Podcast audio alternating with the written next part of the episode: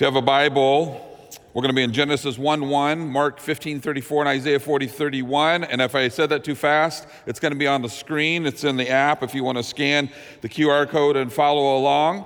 We're in this series, The Names of God. We've talked about Jehovah, Jehovah Jireh, Jehovah Rapha, Jehovah Kadesh, Adonai, and today I want to talk about Elohim. Elohim. And if you're following along, thanks for being here this morning, worshiping with us. Those joining us online and those in Kindred here in a little bit. We're worshiping together, just different places. I want to talk about the origin of strength in Genesis 1 1. This is what Genesis 1 1 says. In the beginning, God created the heavens and the earth. In the beginning, God, Elohim, in the beginning, Elohim, a name that means strength and power, signifying the, the supreme power and sovereignty. Who God is in relation to strength. His strength and our strength is where I want to go this morning. God created the entire universe out of absolutely nothing. But before there was time, there was Elohim, the self existing one.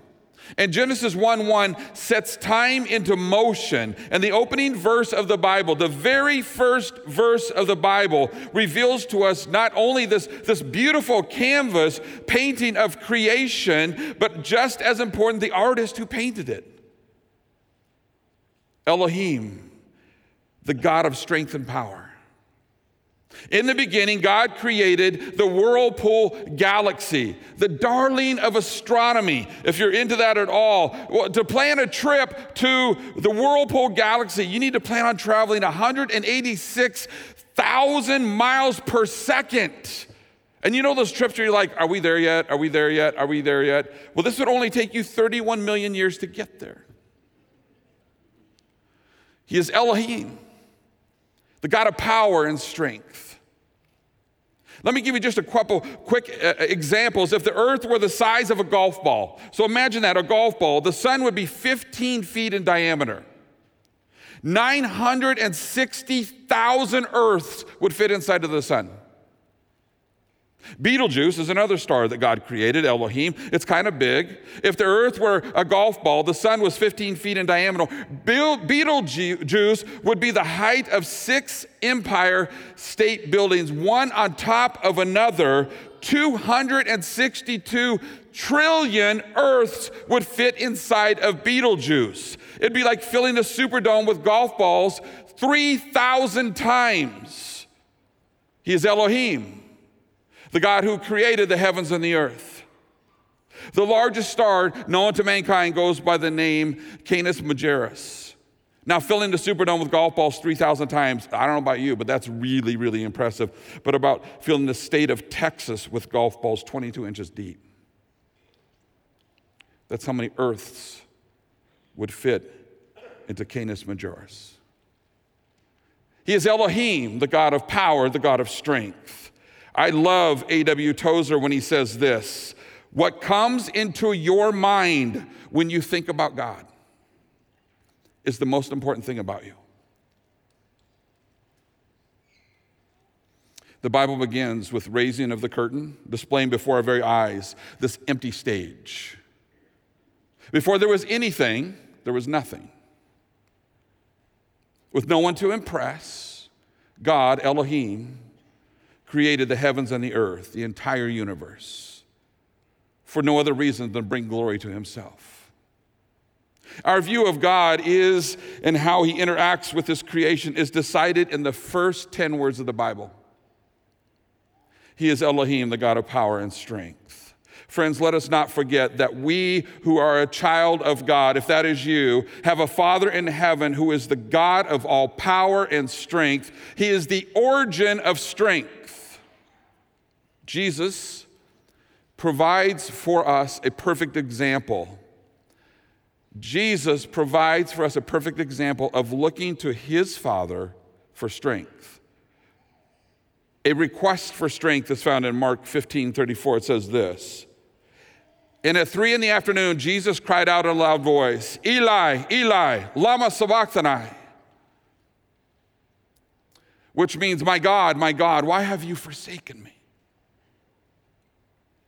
Jesus' death by crucifixion was the worst death anybody could have endured. Despite the pain and despite the, the agony of the cross, Jesus chose to die for the sin of the world because he loves us. And the reason I look to the cross for a deeper understanding of Elohim is because there is nothing in our life that Jesus cannot relate to. Jesus knew the struggle of temptation. Jesus knew poverty. Jesus knew frustration. He knew weariness and disappointment and rejection. He knew sorrow and ridicule. He knew loneliness. Jesus said, Eli, Eli, Lama Sabachthani. On the cross, it was a fulfillment of Psalm 22:1 that says, My God, my God, why have you forsaken me? Why are you so far from saving me, God? So far from my cries of anguish. Jesus was crying out to his own Father. And through his pain and anguish, Jesus himself cries out to the Father, Elohim, the God of all power and strength. Where are you? He would have felt forsaken by his disciples and by his own Father. He was left all alone on the cross. When Jesus came to this earth, he felt for the first time what we might call separation from his own father. Not separation by, by distance, but by divine privileges. At the cross, his separation from the Father became immeasurably more profound than the humbling 33 years incarnation of his earthly life. The mystery of that separation, that agony of that separation, is far too deep for even the most brilliant mind to comprehend what he was going through. Jesus knew what he was doing when he died on the cross. Yet we can only imagine the pain that he must have felt. Jesus took on him all of the sins of the world, and he died the most gruesome death known to mankind on the cross. It's hard to decipher what Jesus means when he says he has been forsaken. What we do know is pain and agony and abandonment would have pierced through Jesus' heart and his mind. Anyone would feel forsaken as they hung on the cross with no help in sight. Even though Jesus knew the Father absolutely loved him unconditionally, he could not help but feel the pain of death and agony and abandonment by his own Father. And so he cried out, Elohim, as his only source for divine help, which for all of those who were present there would have expected. An attempt at their cruelty and cynical mockery, they said, Look, look, Jesus is crying for Elijah. The point is not whether Elohim responded to Jesus' request or not, because he didn't. Had he, there'd be no hope for mankind. Jesus had to suffer and die. First Peter reminds us that it is because of his wounds that we have been healed. The point of me bringing up the scene of the cross is Jesus revealed to us the ultimate source of power and strength. Elohim, as he cried out, Eli, Eli, in a short amount of time. I have gone from the origin of strength Elohim, to the request of strength from Jesus himself to Elohim. And now I want to talk for just a couple of minutes about the promise of strength for us. Isaiah 40, 31 says this But those who hope in the Lord will renew their strength. They will soar on wings like eagles. They will run and not grow weary. They will walk and not faint. There's a story told of a group of soldiers who had been overseas for many years engaged in this continual battle and conflict. And a four star general was testifying in front of Congress when a senator asked, How are the troops doing? And he responded by saying, Sir, our, our troops are tired. We never expected the war to go on this long. Now they're dealing with battle fatigue. If not yesterday, if not today, one day, friends, you will experience battle fatigue in this life. And it's not a matter of if, but when. Yesterday, um, I watched soccer on TV for the very first time in my life. Um, I don't know if it's because there's really wasn't anything else on or what it was, but I, the soccer game was on, and so I got a little bit intrigued. I have no idea what's going on. I, I kind of liked uh, what one person said. You know, if you take away offsides and throw another ball in there, it'd be really interesting. But I watched soccer and, and, and about 30 minutes, but I left, it was one to one, and I left I went into the kitchen and I came back and I missed the only goal that I could have watched in my life. But what it reminded me of, of watching these men run up and down this field continually is this fatigue, this weariness, this, this, this exertion of all that they had. And it reminded me of life, whether they're being tripped or penalized or kicked in the face with the ball or whatever it was, it reminded me of life. And what's the deal with adding time to a soccer game? Like I think this, this like I'm on the edge of my, Lori and I both were watching. We're on the edge of our seat. And all of a sudden, there's eight more minutes they add to the game. Yeah, well, give the Bears eight more minutes. We would win a game too. Okay? That's all it would take. But it just reminded me of life. Nobody intends for it to happen. You don't plan for it. You don't just find yourself sometimes at a place in life when the, when the circumstances and the weight and the pressures of life have stockpiled so much that you find yourself exhausted and tired and weary. It just happens. And the question is, what will you do when you experience it? If we choose to walk this path of life thinking to ourselves, I can do this, uh, the, the weariness and the battle fatigue will set in. But if we're not careful, battle fatigue and weariness will zap us of our hope and our passion and honestly, just the enjoyment of life. We were not created to make it through this life relying only on our own strength. We were created to go through this life dependent on the strength of the Lord. Where do you draw your strength from? Isaiah was a prophet of God, and he brought a message of hope to God's children who were along uh, this, this, long road, this tiring road of travel. They had lost their land, they, and, and their lives had been turned upside down. Isaiah was assuring them that even during this weary traveling, they could, they could expect God's strength and power. He is Elohim, after all. But those who hope, some other translations use the word trust or wait, in the Lord will renew their strength. They will soar on wings like eagles. They will run and not grow weary. They will walk and not be faint. In the Old Testament, the word hope meant to look ahead. Imagine this. I want you to think about the word hope for in your life, but here's what it means to look ahead eagerly with confident expectation.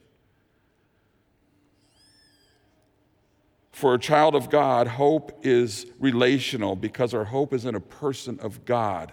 He is Elohim. And, and this passage could be summed up like this Where there is no hope in Elohim, there is no strength from Elohim.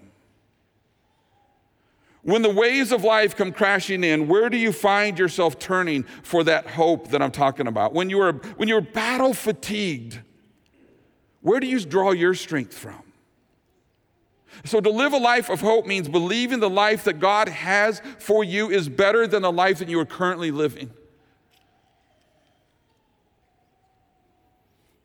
If we learn to find our hope in Him, which again means looking ahead with this eager, confident expectation, if, if we do that even when we want to run, or even when we want to give up, or give in, or shut down, or even turn to the world for comfort and relief, if we hope in the Lord instead, then the verse goes on to say, the Lord will renew your strength. What about you? Are you tired and weary?